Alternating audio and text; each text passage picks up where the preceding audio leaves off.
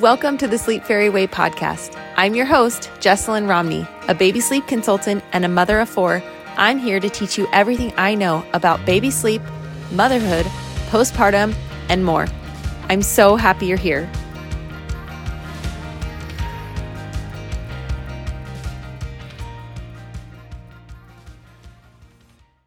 Hey, friends, welcome to the podcast today. This topic has just been on my mind. It's going to be a little bit of a short episode today, but I just want to get this out there because, like I said, it's been on my mind. And this is for all of you first time moms out there.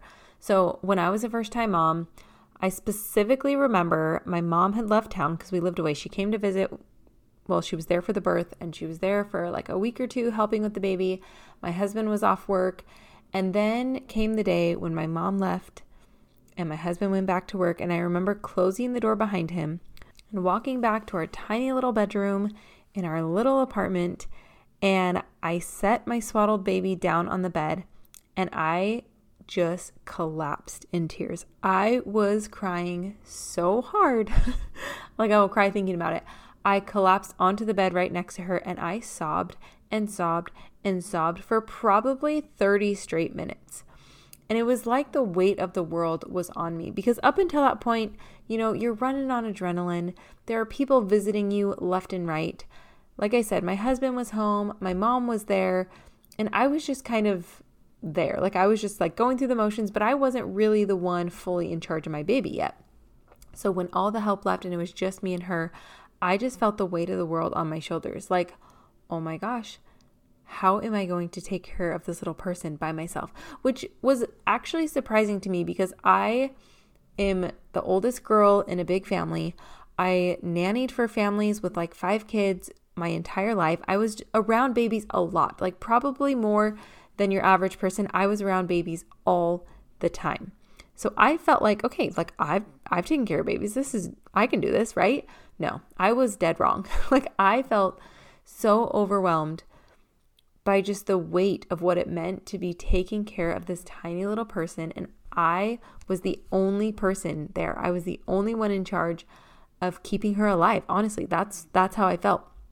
Which is which is true, but I mean, you know what I mean. I was like, I don't know how I'm to do this all by myself. How can I do this? I am not cut out for this. I am so inadequate. I don't know what I'm doing. And when I was nannying or when I was just a big sister, like I was taking little shifts. I was not the one in charge 24 7.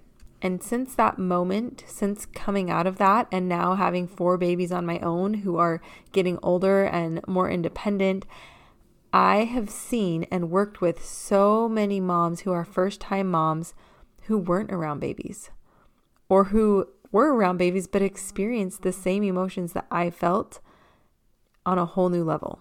I've also worked with moms who didn't have their mom with them in those moments. They didn't have a supportive spouse there to help support them in the first one or two weeks, like I did.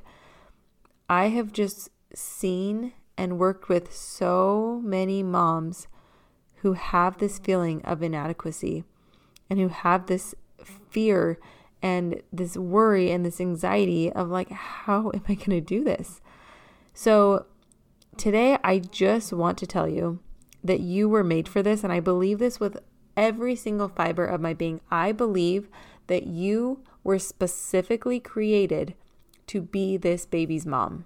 I believe that there is literally no one in the world who is going to be a better mom to this baby than you. This baby is yours for a reason.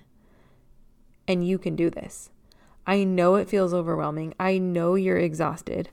I know it feels like you're never going to keep up with all the expectations that you have put on yourself, that you're never going to be able to be this mom that you always envisioned you would be. But I promise that you are. And I promise, like I said, you were made for this, and all your baby needs is you, just as you are. Nobody will ever love your baby the way that you do. Nobody will get those mom gut feelings when something's wrong and know what to do about it like you will. Nobody will be able to help your baby feel safe and secure the way that you do. And nobody will be able to care for your baby better than you. And I need you to believe this. I know it's hard in the moment, but I need you to believe this because I know that it's true. And it's hard to feel that and it's hard to understand that even like literally every day I'm like, "Oh, I like beat myself up over all of my mistakes." But when I look at my little kids' faces, when my little 3-year-old comes up and grabs my face and says, "I love you, Mommy." It's like you can tell you are their whole world. They love you exactly as you are, no matter what, no matter what mistakes you make. Your baby, your kids are going to love the crap out of you just as you are. So, again, if you are feeling these feelings of inadequacy and overwhelm and you're exhausted and you're just thinking, I'm never going to be able to do this, I'm never going to be good enough, just know that you are enough exactly as you are and you can do this. And you're doing so much better than you think you are. Okay, that's my little pep talk for today. I know it's a little bit of a different episode and has literally nothing to do with sleep, but it's just been on my mind because I just have seen so many new moms posting and sharing about how they are feeling overwhelmed and exhausted and all of these things. And I just, I remember those feelings when I was that first time mom. And I just want you to know that it gets better and you're doing a really good job. So, okay, that's it for today. Thank you so much for being here. I appreciate you more than you know. I will see you next week. If you want to learn more about the resources I have to offer, head to thesleepfairyway.com or follow me on Instagram at the underscore sleep fairy. Thanks again for listening, and I'll see you next time.